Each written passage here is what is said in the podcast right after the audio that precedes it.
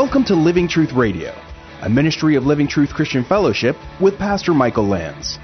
It's our goal to build up believers and to reach out with God's truth to all people. And now, here's Pastor Michael. 1 Samuel chapter 4.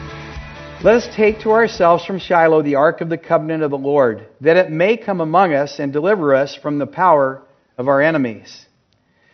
So the people sent to Shiloh, and from there they carried the ark of the covenant of the Lord of hosts, who sits above the cherubim, and the two sons of Eli, Kophni and Pinechas. I looked it up. Kophni and Pinechas were there with the ark of the covenant of God. As the ark of the covenant of the Lord came into the camp, all Israel shouted with a great shout, so that the earth resounded.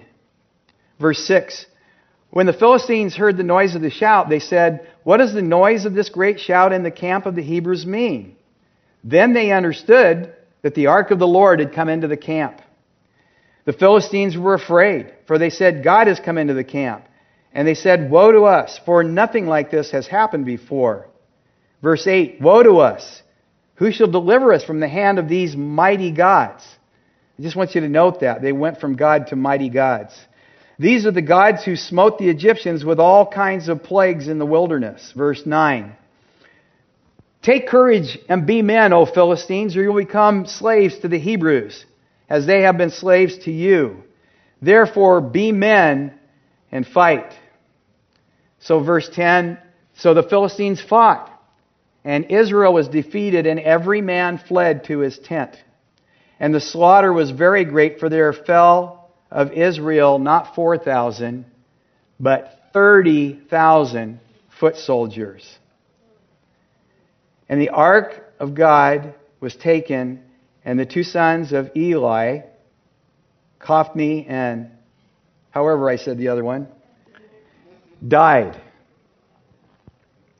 Now, as you were reading along with me here, you might have been thinking about the statement I just made and, and asking, well, why was it a bad idea to bring the Ark of the Covenant into battle?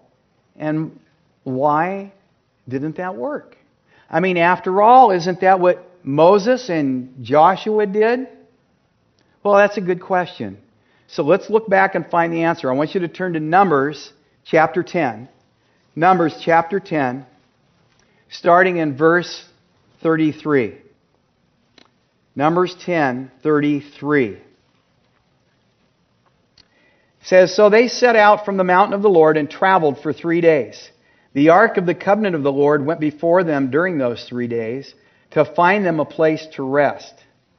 The cloud of the Lord was over them by day when they set out from the camp.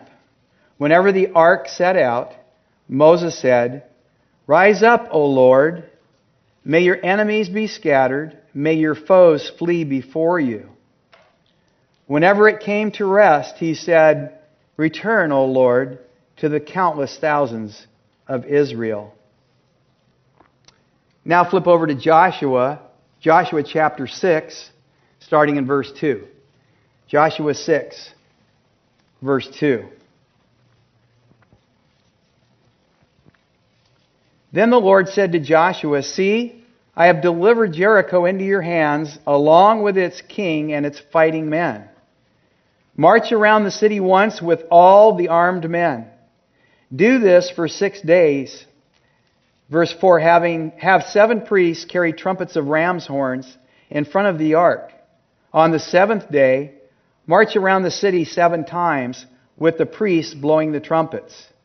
When you hear them sound a long blast on the trumpets, have all the people give a loud shout. Then the wall of the city will collapse, and the people will go up, and every man straight in.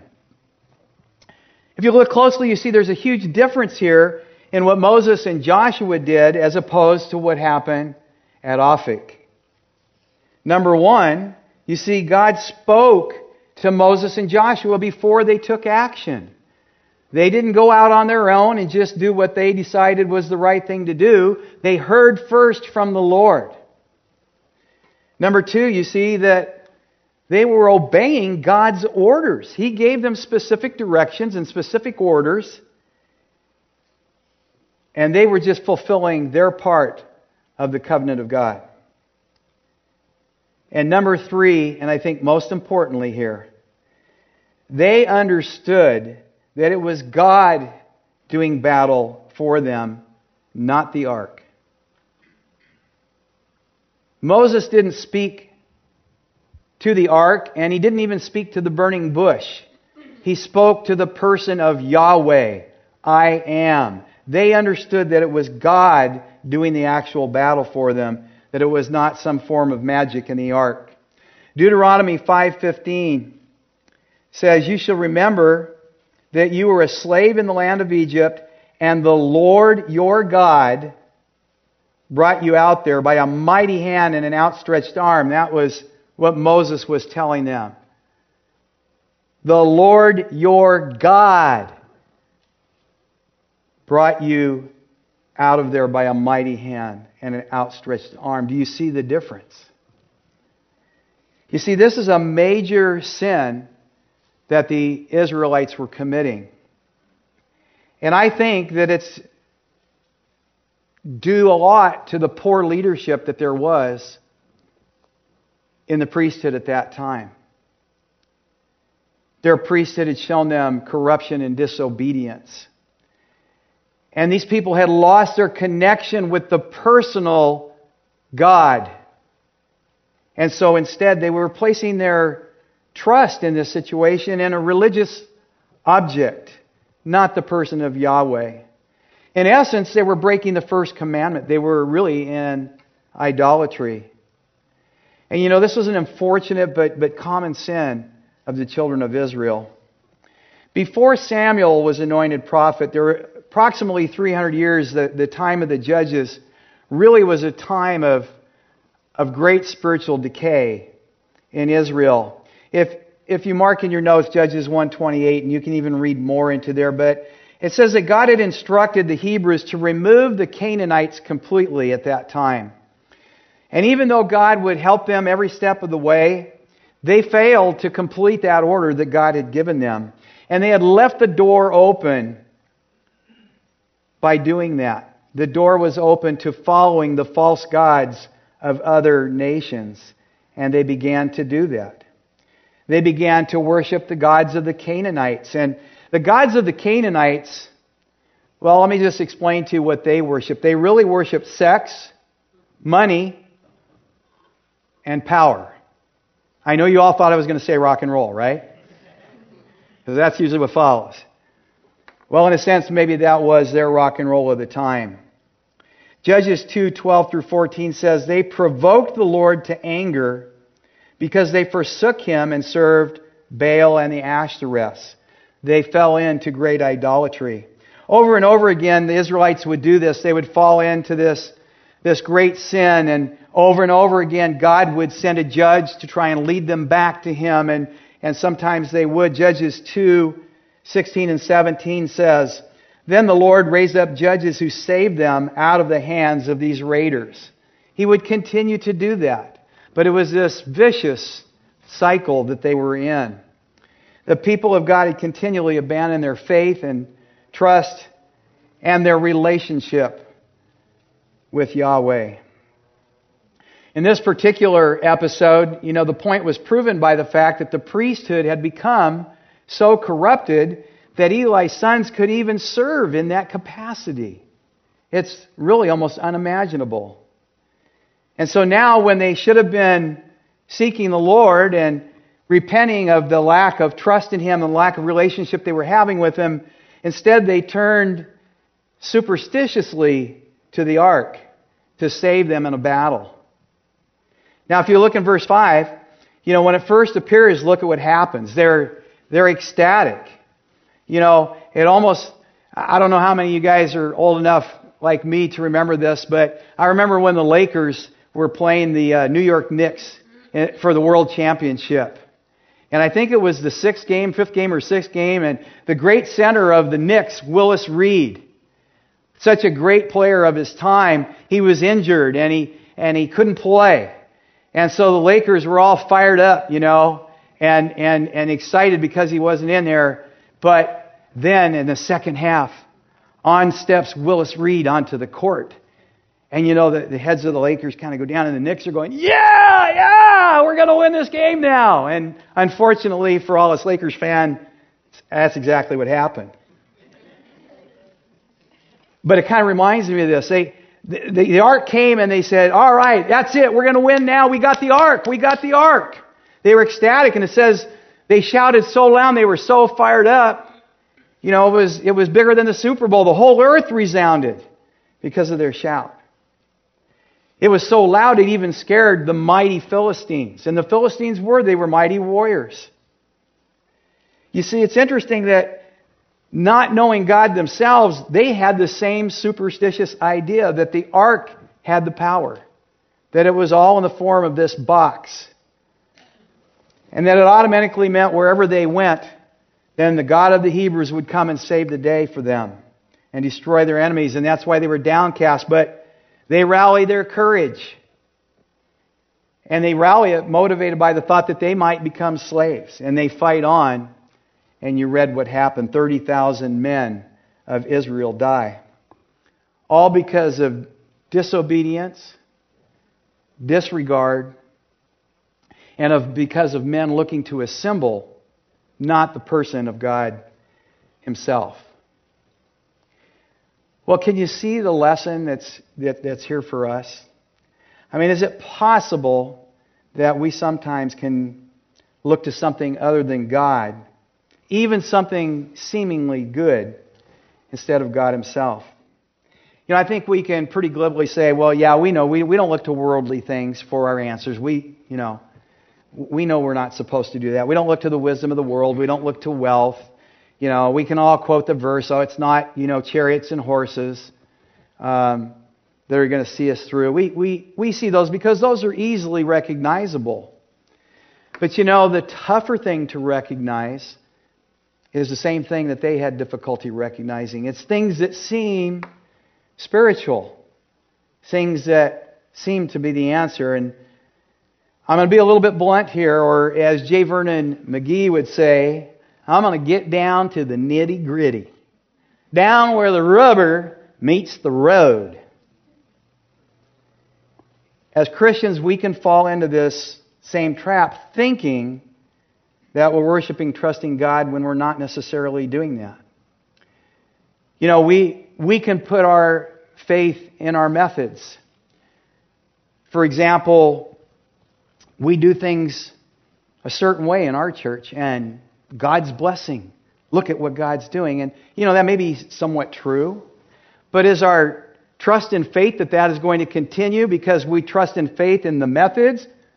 Because we sing the right worship songs up there. I, I, I'm, I'm amazed when I hear some of these pastors say, well, we only sing hymns because they're the only spiritual worship songs. Really? Let me ask you this Did you read the words of those songs that we sang tonight? But even us, we can go, well, we sing the more spiritual songs because after all, we do Chris Tomlin and Hillsong. Who do you guys do? We can put our faith and our trust in our methods. We can rely on church programs. Our church is growing, God's blessing because, after all, we have Truth Academy. I said that because a lot of you guys have been in there. We have To Be One Marriage. We have children's ministry. We have this program. We have that program. And, and it may be true. God may be using those to bless, but are we putting our trust and faith that God's going to continue that because we have those programs? Do we think that God hears our prayers better than some other church? Or, or we're going to be more victorious in our prayers because, after all, we have a cross up here in the corner. Now, have any of those things I said been bad things? Of course not. Of course not. But we don't want to put our trust in the fact that we have a cross and that Calvary Chapel has a, has a bird figure. Okay? We don't want to put our trust and faith in that. You know, speaking of the cross, when I was doing this, I, I, I have to tell you, I started thinking back to the old vampire movies. You know, the old Dracula movies, and he was coming to attack, I'll suck your blood. You know, and so what'd they do? They get the cross and they hold it up. Oh, ah! You know, as if there was some power in this little icon. It may seem silly to us, but guess what? Do you know that there are people in churches today that and I don't mean to be offensive here, but they hold beads and rub their beads while they're praying and they say certain words and they believe that God's going to work because of those beads and because of those repetitive words. Or they have icons and that brings them closer to God. And again, I'm not saying any of those things are even wrong necessarily. But really, you have to have an icon or you have to rub beads to be closer to God. They're not God. Now, dare I say that we can even worship the Bible rather than the person that the Bible teaches us about? We need to be careful. Now, I say that knowing that you know me well enough to know that I place a higher value on the Bible probably than anybody else that you know. I love the Word of God. But it's the Word of God, it's the written Word of God to us. The Bible, it says it has power, but the power is not, you can't hold the Bible up just like you can't hold that cross up, you know, and, and then there's power going out. There's power when it's what? Spoken, and people hear the Word of God, and it leads them to a relationship with the God of the Bible, the person of God. And in fact, the one God in three persons. Okay, so now that I've offended all the Catholics and Greek Orthodox, let me get to us as well. What about those charlatans that we often see on TV selling their prayer hankies? And I use this to wet my sweat when I'm preaching. And God's anointed that hanky and all you got to do is send 1995, and God will work in your life. I look at those people and I say, they're no different than the men of Israel were that we just read about. If they really believe, even that that's the case. You see, they're treating God like he were some genie in a box. And in this case, the box was the ark. That you could just rub it and then God would just do what you want Him to do. Now, we've spoken overall as the church body, but what about us as individuals? Do we sometimes treat God like that? Do we sometimes treat Him as though He should grant our three wishes? And then when it doesn't happen, we say to Him, Well, God, why didn't you help me? Why didn't you do what I told you to do when I told you to do it? Ever had that conversation? I think if we're honest with ourselves, we'll admit that sometimes we do that. God is a person, and we must worship the person of God.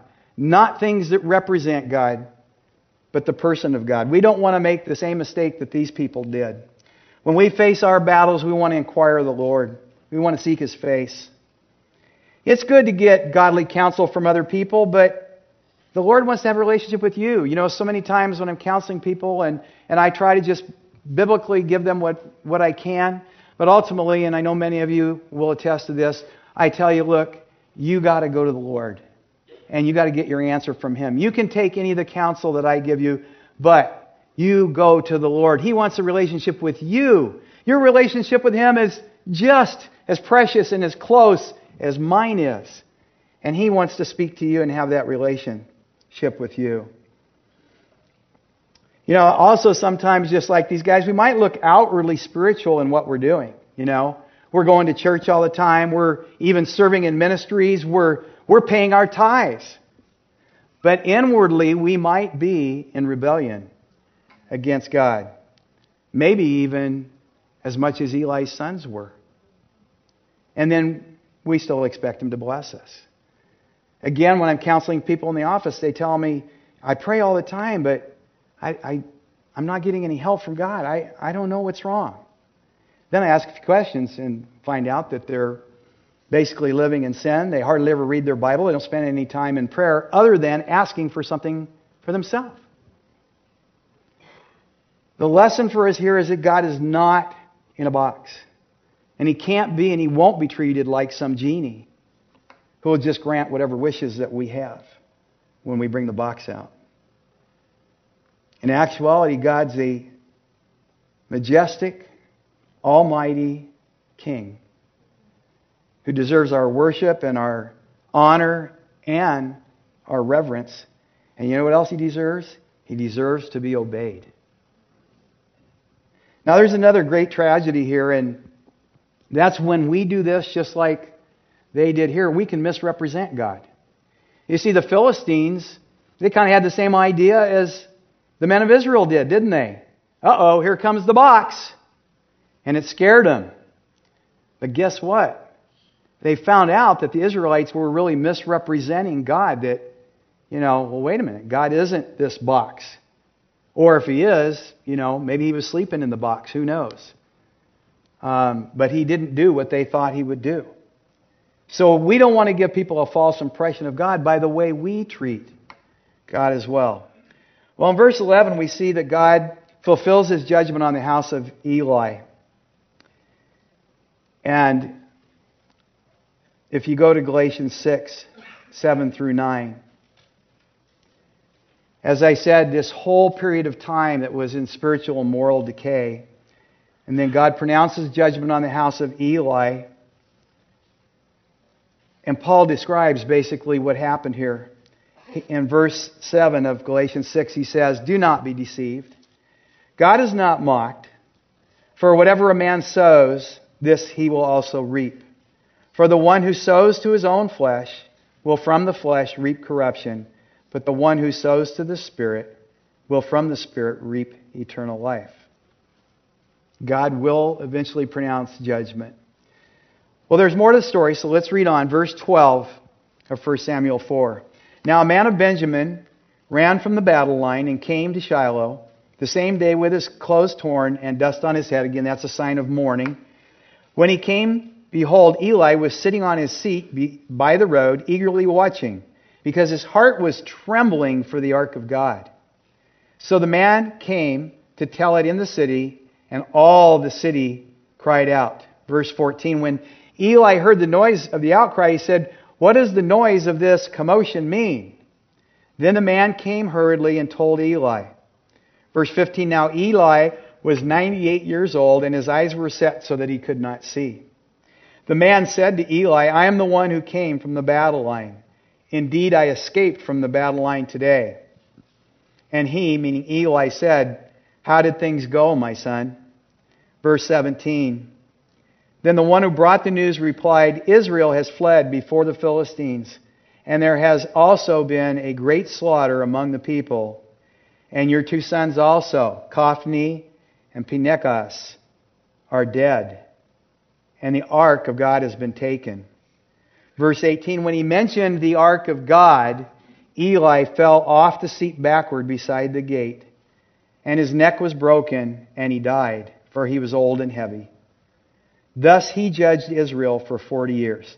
Now I want you to note here that Eli did not fall at the mention of his sons being killed. I, I, I think that he kind of expected it because he knew the judgment of God was going to fall and it would be very likely that that could happen in this situation. But what caused his reaction was the mention of the ark being lost. Now, his daughter in law, verse 19, Phinehas' wife, was pregnant and about to give birth. And when she heard the news that the ark of God was taken and that her father in law and her husband had died, she kneeled down and gave birth, for her pains came upon her. Thank you for listening to today's program. If you'd like to listen to this message again, learn more about our church in Corona, or to access archived messages, go to livingtruthradio.org and click on the Church tab. You can follow us on Instagram at Living Truth Corona or download the Living Truth Christian Fellowship app on Apple and Android devices. Living Truth Radio is a listener supported ministry. You can partner with us by donating at livingtruthradio.org.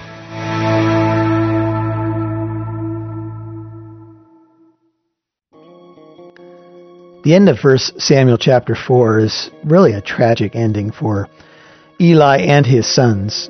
Eli judged the nation of Israel for 40 years, but his sons died, and his sons, you know, God wanted to judge them, and indeed they end up dying. And a report came from the battlefield to old Eli. He was 98 years old. In verse 15, his eyes were set so that he could not see. And the man ran from the battle and told him, There's bad news. Your two sons, Hophni and Phinehas, are dead. The ark of God has been taken. And it came about when he mentioned the ark of God that Eli fell off the seat backward beside the gate, and his neck was broken and he died. He judged Israel for 40 years. The falling back of Eli is a picture of what had happened to the nation. The ark was captured. Eli's sons died. There was a great defeat, a great slaughter of the nation of Israel. And all of a sudden, uh, a season of time, some 40 years, where Eli had judged the nation, but unfortunately had not really disciplined his children.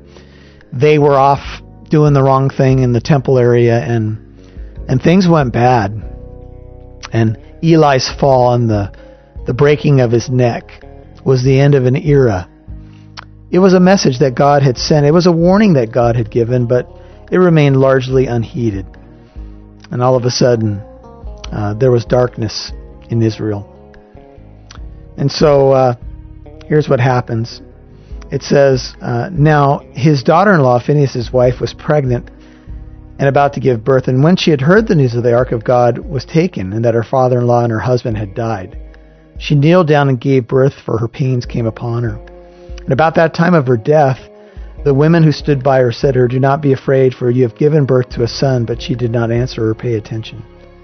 And she called the boy Ichabod, for it says, saying, The glory has departed from Israel. Because the ark of God was taken, and because of her father in law and her husband. And she said, The glory has departed from Israel, for the ark of God was taken. And here we end chapter 4 with Ichabod and this, this uh, terrible scene.